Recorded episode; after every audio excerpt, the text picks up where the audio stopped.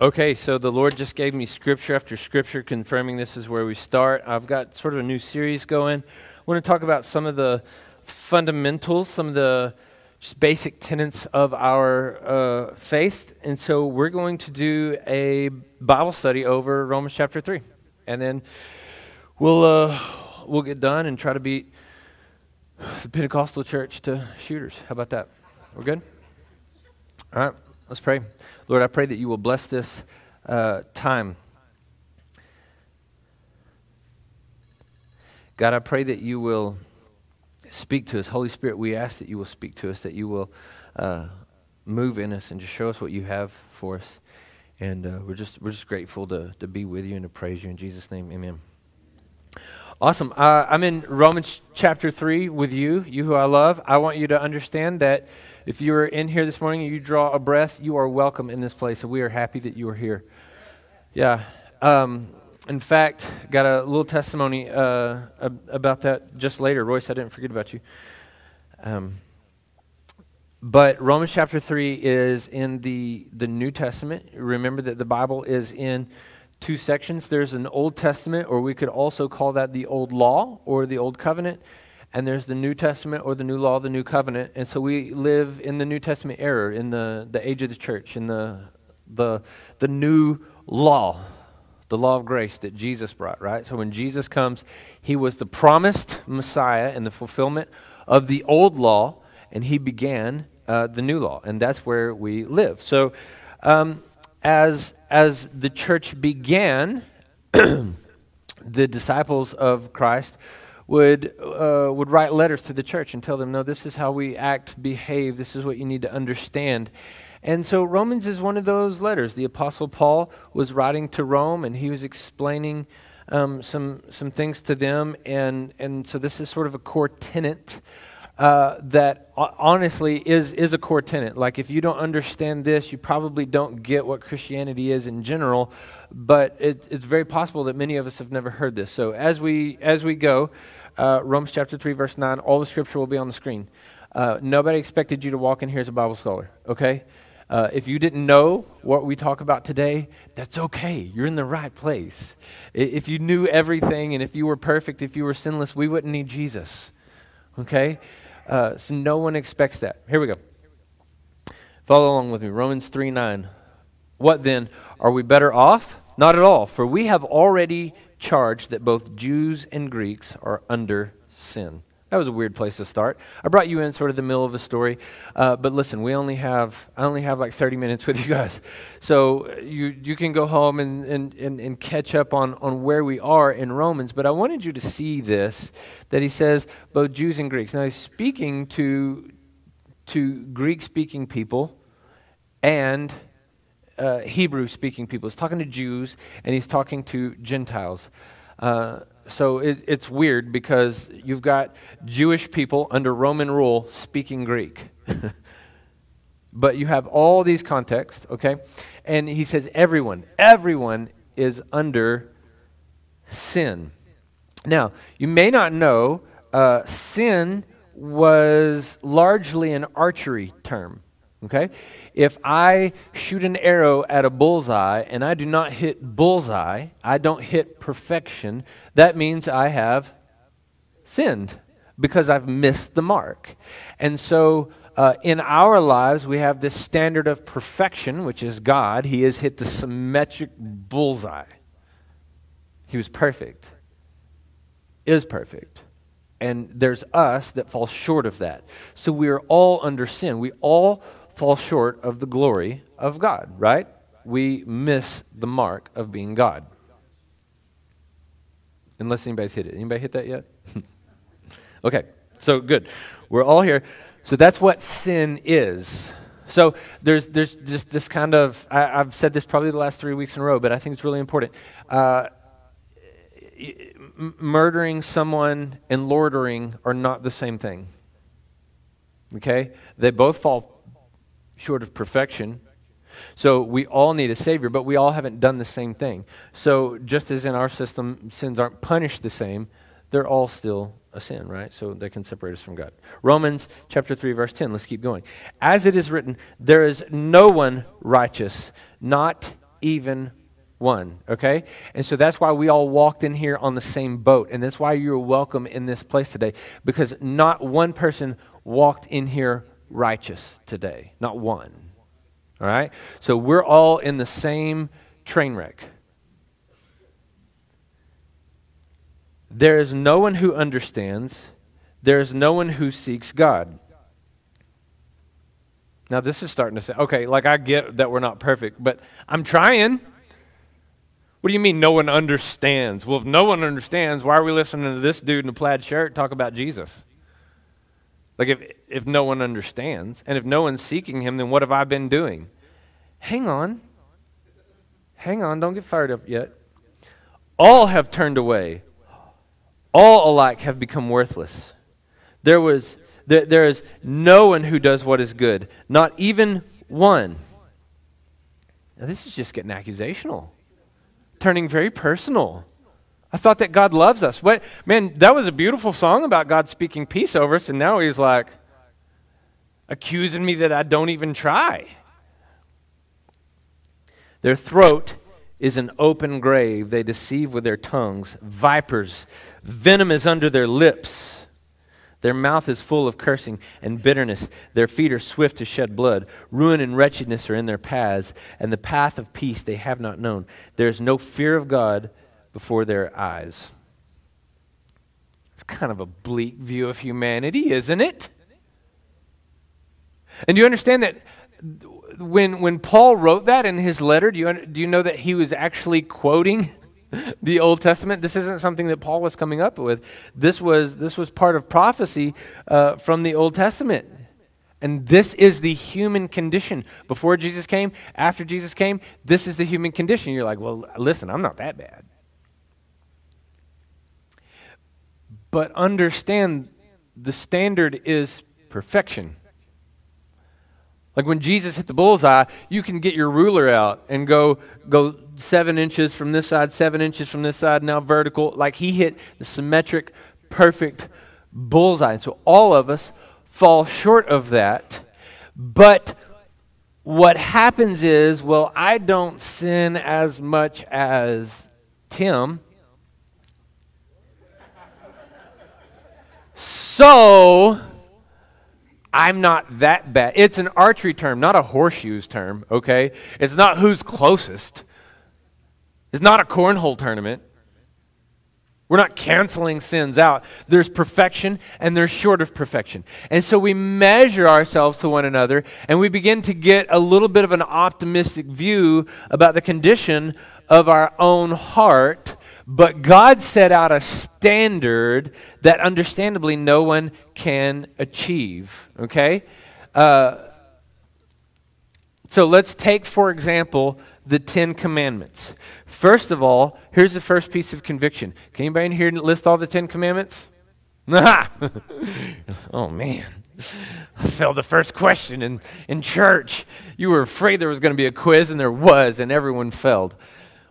Listen, so we start off with not making an idol uh, of, of God or not putting any idol before God or any image before God.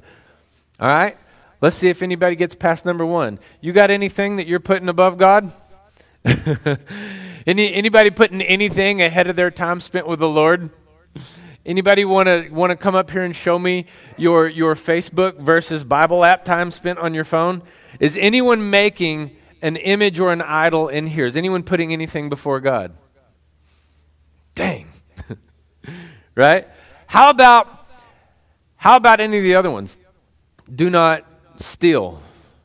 Have you ever stolen? Do not do not kill. And Jesus upped the stakes on this because he was like, You've heard that it was an eye for an eye. But I say, right, and, and he told us not only to not kill, but when someone asked for my cloak, to give him my tunic too. And you're like, Well, that's just Old Testament because I don't have a cloak or a tunic. Get the point. And Jesus said, when somebody slaps uh, one cheek, you turn the other to them as well. And so he says not to even think about these things. How about adultery? It's not just committing adultery. He said not to even lust after a woman in your own heart. How are we doing out there? Anybody fall short? Jerry, Jerry, Jerry hung his hat.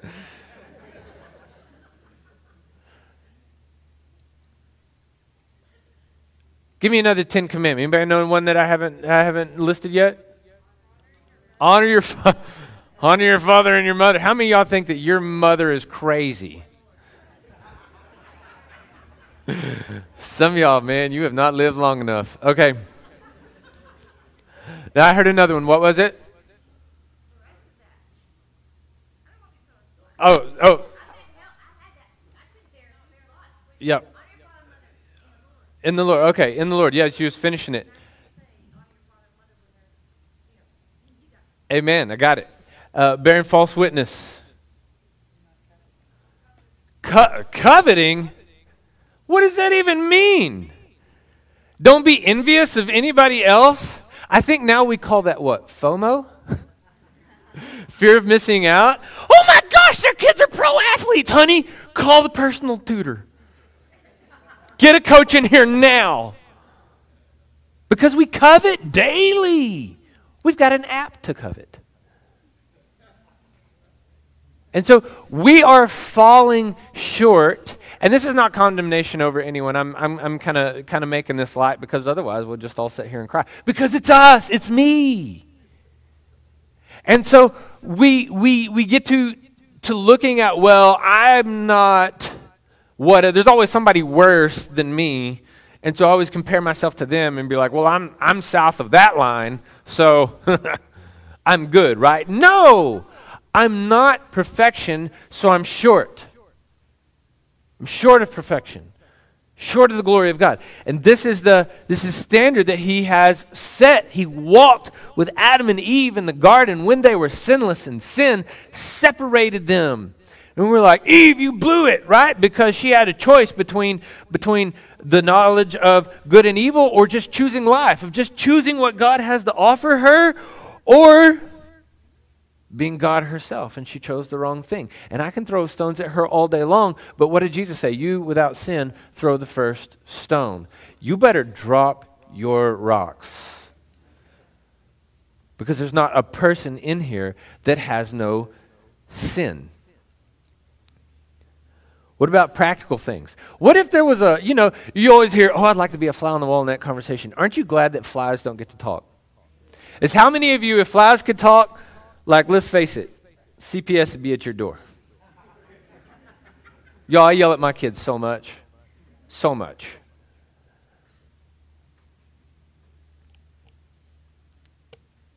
How many of you thrown hands? We got any women that can testify? I have straight punched my husband in the nose. Anybody, any of you brave enough? No, don't do that. I'm, I don't want anybody to call on you right now. Some of you are like, I don't care. that was on the way to church. this ain't lipstick. I just got some of the blood off his nose.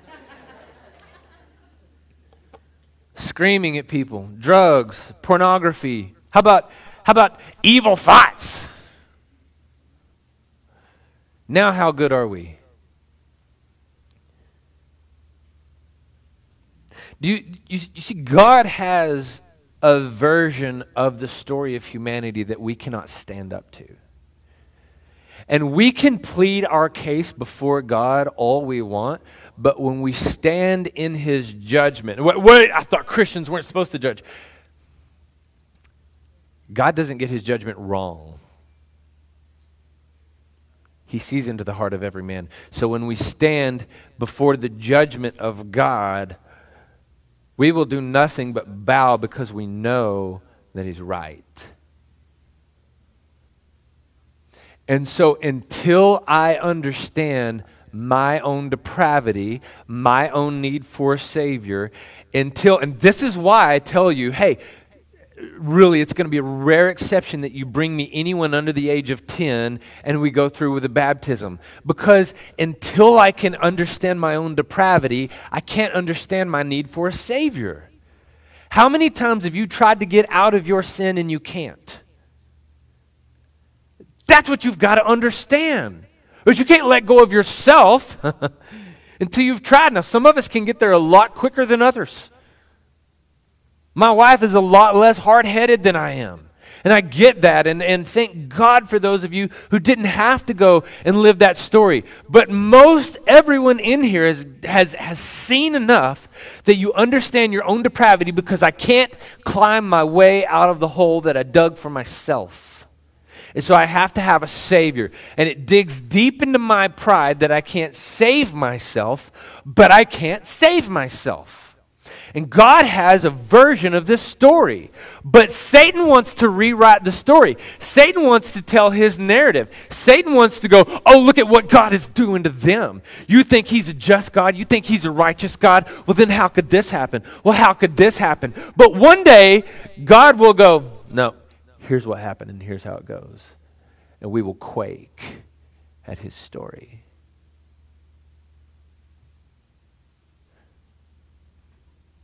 He's just telling the wrong narrative. He speaks in 20% truths, sometimes 80% truths. Y'all know what that looks like? No? Okay, I'll give you an example. Hand me Lola, okay? Lola, Lola used to be very important around our house. Um, this is a true story. Uh, when I was a child, I was growing up in Temple, and we have something in Temple um, called fire ants. And I know there's fire ants here too, but here there's fire ants, and you have to go look for mounds.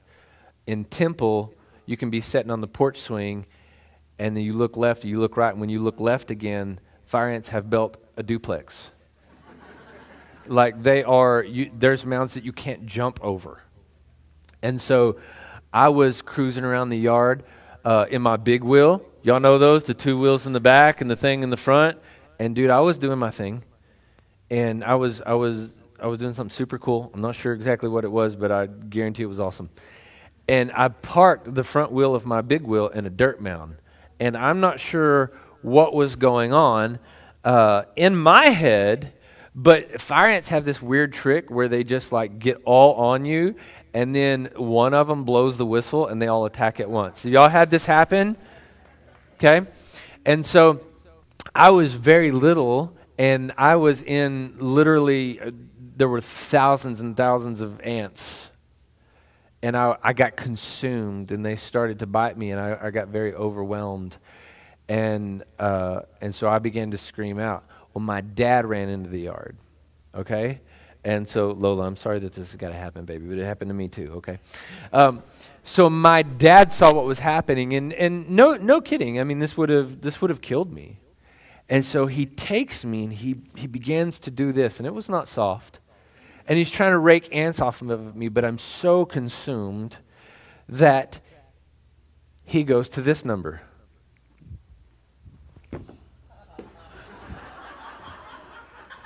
Okay? And he begins to skid my body through the yard.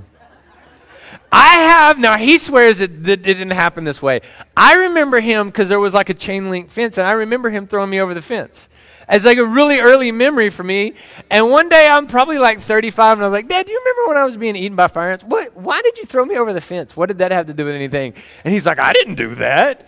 So there's a discrepancy on what all happened. But can you imagine somebody driving by?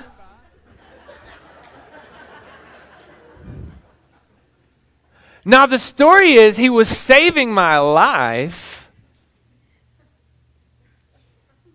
But you know, there was a neighbor in their bathrobe outside going, Oh, that preacher's throwing his kids again. Called CPS, baby. Because that neighbor would have been working in 80% truth. He was chunking my butt around the yard. He was skidding me around like, we, like, like it was a game. But the truth is, it was out of love, and he was saving my life. I know the truth, and he knows the truth. But what does the neighbor say? And so, this is the narrative of our world, where our good father will do whatever it takes to bring his child home. He said that he, come, he, he came so that all may have life and have life abundantly. And abundant life doesn't mean Ferrari life. It's not lifestyles of the rich and famous necessarily. It's not necessarily healthy, wealthy, and wise. It is a spirit that is connected to our Father God who has an eternity with Him in heaven. That's what He cares about. That's what He's taking you toward. And Satan is going, just see Him throw you through the yard. He didn't have to do it that way. He could have gotten the water hose.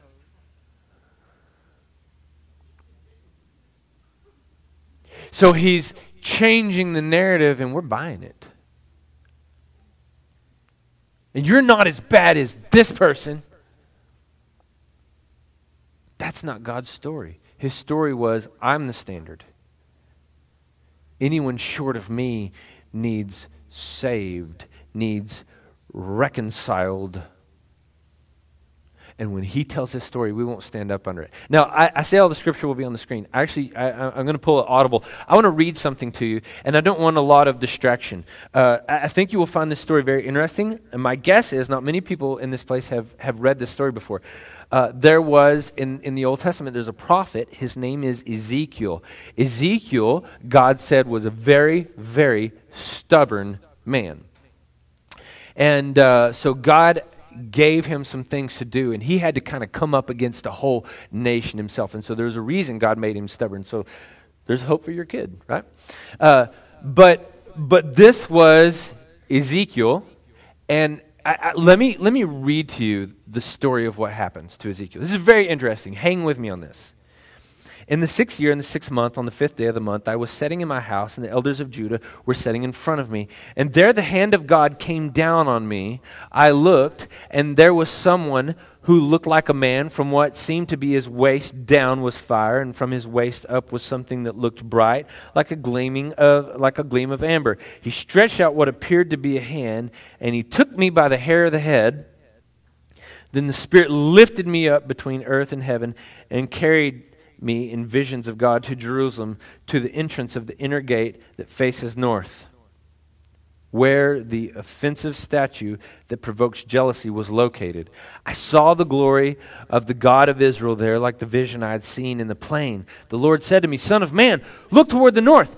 I looked toward the north, and there was this offensive statue north of the altar gate at the entrance. He said to me, Son of man, do you see what they're doing here? More detestable acts that the house of Israel is committing, so that I must depart from my sanctuary you will see even more detestable acts. Now, hold on, I'm not done. But Ezekiel is standing there, and the Spirit of the Lord came on him and took him and showed him what the men in front of him were doing. He was there in front of the elders, in front of the spiritual leaders, and God said, Let me show you what you're up against. Because I'm going to give you a little snippet here. The people were concerned because God wasn't speaking to the people. And so there's sort of this accusation against God. You're not with us anymore. You're not speaking to us anymore. And so God is going to show Ezekiel, you want to see why? And so he snatches him up by the hair of the head and he begins to show him spiritually. He takes him and shows him snippets. And he says, Look at the north gate. That's the first place we're going to start. Here's an altar that they have built for another God in my house, in my home I'm not even staying there anymore because they've built an altar there to another God. And he keeps going. Then he brought me to the entrance of the court. And when I looked, there was a hole in the wall. He said to me, Son of man, dig through the wall. So I dug through the wall and discovered a doorway. He said to me, Go in and see the detestable, wicked acts they're committing there. I went in and looked, and there engraved all around the wall was every kind of abhorrent thing he just got the password to their phones. Crawling creatures and beasts, as well as the idols of the house of Israel.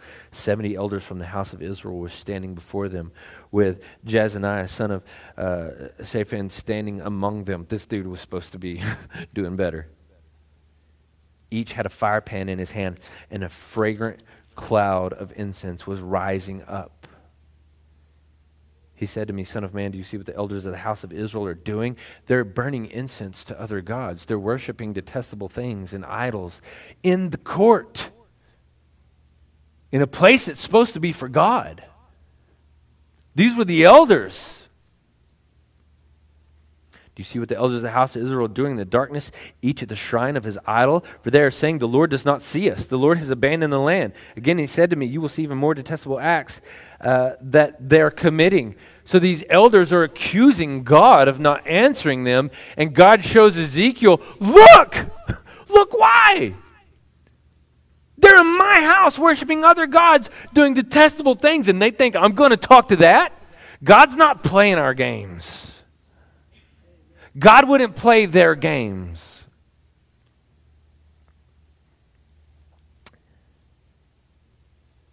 Then he brought me to the entrance of the north gate of the Lord's house, and I saw women sitting there weeping for Tammuz. Now, this is such an interesting thing because um, as we dig up things in archaeology, we understand that surrounding people were worshiping Tammuz, and we had it all along right here in the scripture. And he said to me, Do you see this, Son of Man? You will see even more detestable acts than these. I, if I'm not mistaken, Tammuz was supposed to be uh, bringing up the sun for one of the, um, the local people, some Akkadian people. So he brought me to the inner court of the Lord's house, and there were about 25 men at the entrance of the Lord's temple. Now we're at the temple, okay? Between the portico and the altar, with their backs to the Lord's temple and their faces turned to the east. They were bowing to the east in worship of the sun. They were literally in the temple with their back to God, bowing to the sun. And he said to me, Do you see this, Son of Man? Is it not enough for the house of Judah to commit these detestable acts they're doing here, that they must also fill the land with violence and repeatedly anger me, even putting the branch to their nose? Therefore, I will respond with wrath. I will not show pity or spare them. Though they call loudly in my hearing, I will not listen to them. God is not listening, and Satan is saying, You are serving a God that's not listening. And Satan is speaking some of the truth because, yes, God is not hearing their prayers. He is is not answering their prayers. But then when he cast his judgment and shows why, what are the 70 elders going to do? Look, I have the emails. I have the documents. I caught you red handed, elders of Israel. This is what you're doing. I have a picture of you with your back to me, worshiping the sun, want me to bless you. You're going to worship other gods and want me to bless you? And so he's showing them their own depravity, their own sinfulness. And when they get caught, what are they going to say? And we live in a place where we're teaching our kids that as long as you have an excuse, that as long as you can bring up some junk, that as long as you can, you know, say say anything, we're not going to, we're not, we're not going to come down on this, but, but God doesn't play that. He was like, listen, you're not going to convince me because I know He is omnipotent. We serve a God who knows. There is no missing the judgment call for him. And so when he cracks down and says, listen, this is what you've done, that's it. And so why am I saying this? Because I want to I want to go over some of the tenets of our our faith, but I think one of the things that we miss really in cultural Christianity is if we don't understand our own depravity and our own need for a savior, then there's no need for a savior. We got to get saved. Saved from what? I'm not that bad. I'm doing well. awesome. Okay, how, how would you feel right now? And I'm not listen. I'm not picking anybody, and I, I don't. This this is my this is my sword to defend you with, not to hit you with. So so like don't take this the, the wrong way. But just in self reflection, if I were be if if I could hack your phone right now, and and just put it up on the screen and scroll through for a minute. Whoo! That'd be terrible. Of course, I would never, I would, I would never do that. But my point is, God says you've missed the standard of what I've called you uh, to live to. And, and he accused these elders. And he was like, These elders are accusing me, but look, here's the real judgment. Here's what's going on. And Satan was going, he's throwing babies through the yard. And God said, I saved your life. Don't listen to the wrong narrative. Don't listen to the wrong uh, version of this story. Satan is a deceiver. Do you understand that's what his name means is, is actually accuser. So he is accusing God to you.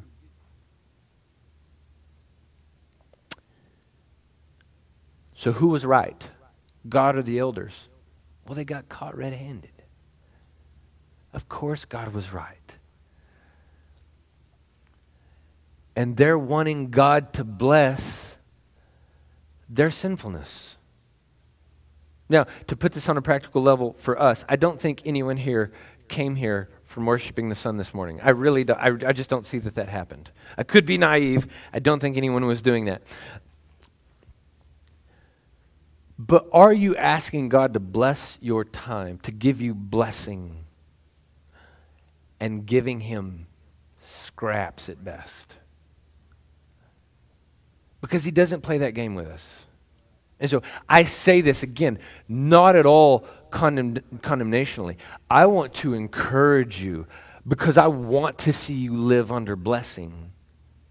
And so, what I would say church, is begin to give God your first fruits.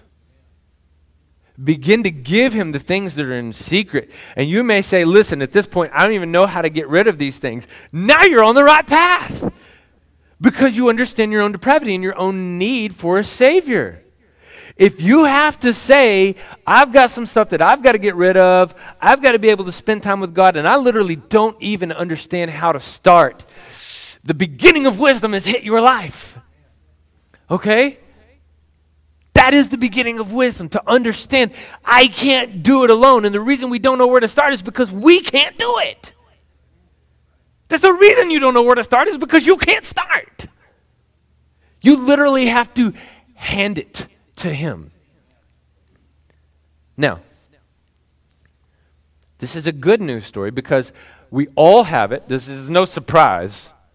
There's no surprise that we have depravity, that we're sinful, and that we need a Savior. The good news is there's a solution for all of us, and, and, and that solution is not just available for all of us, is needed by all of us, starting with me. You understand? I study the Bible a lot. Therefore, I like way no better than to do. what maybe I do. You understand? So I'm in this boat with you. But here's, if you keep reading in, in Romans, let's go to um, verse 22. The righteousness of God is through faith in Jesus Christ to all who believe, since there is no distinction, for all have sinned and fall short of the glory of God. They are justified freely by his grace through the redemption that is in Christ Jesus. God presented him as the mercy seat by his blood through faith to demonstrate his righteousness because in his restraint God passed over the sins previously committed. Hey, God has passed over your sins previously committed. Why? Because he is mercy. And without mercy, I stand condemned all of us. We need saved. God presented him to demonstrate his righteousness at the present time so that he would be just and justify the one who has faith in Jesus. God came to show his righteousness through us. And so I have sin, so and, and uh, I, I, keep saying that because I, I, want you to understand I'm not perfect. I don't have anything that I'm living in that I'm not telling you about, okay? This is not a, a, confession from me. I'm just telling you I'm human like anyone else. And so you say, well, if you're just human, then how could we listen to you? How do you expect me to go out and tell anybody because we're all just sinful people? N- that's not it. That's not it. You're putting you in the equation. This isn't about me. I'm giving you this. So it's not about me. It doesn't matter. I told the story about being thrown through a yard. Yeah, that, that part's about me. That's us because it's funny because that's us. We're human. This is about Jesus. My righteousness is not from me because I cannot be righteous. It's Him. So, what you're doing is going and introducing people to Jesus. Take you out of the equation. It's not about you, it's about Him. Look, I couldn't do it. He did it. I want Him to do it in your life. That's what it's about. It has, it has nothing to do with me. It has nothing to do. Man, if you're a Christian and you're arrogant, then you don't understand your own depravity. You don't understand that you were saved out of something and brought into something else by someone else, and you will fall back into it if you don't understand who got you out of it. If you think that you dug yourself out of the pit, if you got yourself out of the hole, if you became righteous on your own terms, you are in for a very rude awakening. How many of you have gotten out of something and you thought, man, you know what? I used to struggle with this, I used to struggle with this, and whew, I'm glad that's over. I will never go back. Now I have self control. How long did that last? Just long enough for you to feel stupid later, right? Got to have a Savior.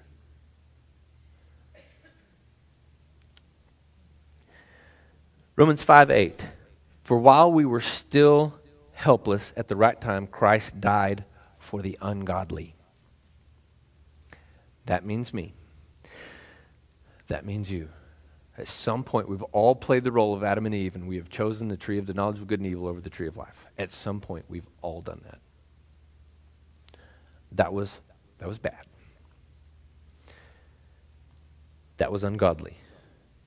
And while, I love verse 6, I want to do it again. For while we were still helpless, at the right time, Christ died for the ungodly. How cool is that? Not only did he die for the ungodly, but he died for the helpless ungodly.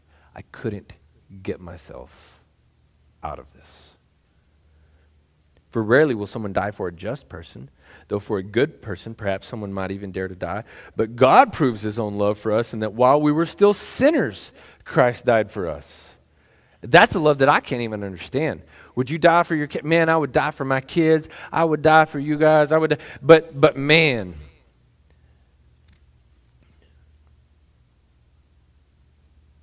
would you die for your enemy? Because you understand that the story of the Bible is the story of the hero dying for the villain, right? And so while we were sinners, Christ died for us. How much more then, since we have now been justified by his blood, will we be saved through him from wrath. For if while we were enemies we were reconciled to God through the death of his son, then how much more, having been reconciled, will we be saved by his life? And not only that, but we also boast in God through our Lord Jesus Christ, through whom we now have received this reconciliation. This is what I want to leave you with. I keep talking about our own depravity and how we need Jesus to pull us out. Now, if I were in this place today and I were an atheist, this is what I would be thinking. Hey, I know a lot of people who don't believe in God who are a lot better than a lot of the Christians I know. That's what I would be thinking. In fact, I'm not an atheist, and I'm still thinking that. That was supposed to be kind of humorous. Y'all didn't laugh at all.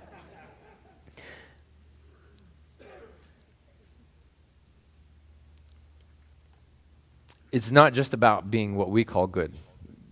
Uh, dude, this, this is the U.S., and we know better than everyone else, and we've set this moral standard, and we hold God to it, and He doesn't, he doesn't hold up to our awesome morality. but do you understand that God's not letting us write the script? And there's a word that was in verse 11. Is that still up there? And not only that, but we also boast in God through our Lord Jesus Christ, through whom we have now received this reconciliation. We serve a creator who created this world. He set the standard, and we were separated from him because we chose not him. Right? And so the Holy Spirit's a gentleman. We can follow him or not.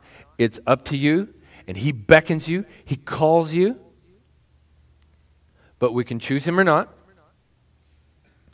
And what we have to overcome is our separation from God. We have to be reconciled. This, this word for reconciliation, worship team, come up. This word for reconciliation is the same. Uh, is the same term that they would have used in this day for money transfer. Okay, so if you go to if you go to Mexico or or uh, well, they'll probably take US dollars. Let's go to Poland. Let's go to Poland. They don't use USD, US dollars. They use zloty, okay? And so uh, if I go to Poland and I try to pay with US dollars, we don't accept that currency. I don't receive US dollars. I want righteous money, acceptable money. You're going to have to go somewhere that will reconcile this 10 US dollars into 30 zloty. And now I can pay with the zloty because it is an acceptable currency. It has been reconciled. And so, what I am being saved from is myself, is my depravity, and is from the wrath of God. What I'm being saved from ultimately is being separated from God. And so I am not saying that anyone who doesn't believe in God is a horrible, immoral character. I'm not saying that at all. What I'm saying is, I need saved from being U.S. dollars. I need, being, I, I need to be saved from being an unacceptable currency to the kingdom of God. I've got to be reconciled into something different. And the only place that can do that is the bank of Jesus. I didn't even plan that. That was good. Not one applause. Tough crowd. Thank you. Thank you. I've got to be reconciled, and there's only one place that can do that that is the throne. I've got to be an acceptable currency. And the reason I'm not acceptable is because I have sinned. So if I don't understand my sin separates me from God, then how can I seek salvation when I don't know I need to be saved? So today, theology. This is step one. We've got to understand that we need a Savior. You're not that bad. I agree. You are awesome people. Man, I, have not one person in here has flipped me off in traffic before. I'm scanning. Okay, I lied. One. No, I'm kidding. You're awesome people, but we've got to be made the right currency. Understand? So that is step one of our faith is understanding our own depravity. Okay. Uh, I, am I'm, I'm going to pray for us. The worship team is already up here. Baskets are going to come forward. Uh, really, really, really, if you want to do a life group, hey, write that on the connection card. We want to visit with you about that. We really recommend it's just a Bible study. Uh, there's not Bible scholars in there. This is not a seminary class. This is not you're not getting your master's here. We're studying the Word together. So it's, it's really neat. I love going to life group. Hope that you'll join us. There's one tonight, if you can do that. Um, but uh, put that in the, uh, in the basket. Also, part of the way that we uh, worship around here is through our tithe and offering. So, so feel free to, um, to drop that in as well. But uh, th- they're going to come forward, and uh, wor- worship team is going to play, and, and, and then we'll, we'll hit shooters hot and heavy, okay? Um, let's pray. Lord, we thank you that you love us despite of our own depravity, Father, that you are a good Father who has forgiven us uh, through so many sins. God, I pray that anyone who has not received that acceptance, who has not received that forgiveness, who has not taken that reconciliation by faith would do so. And we ask this in the holy name of Jesus. Amen. Please stand and worship with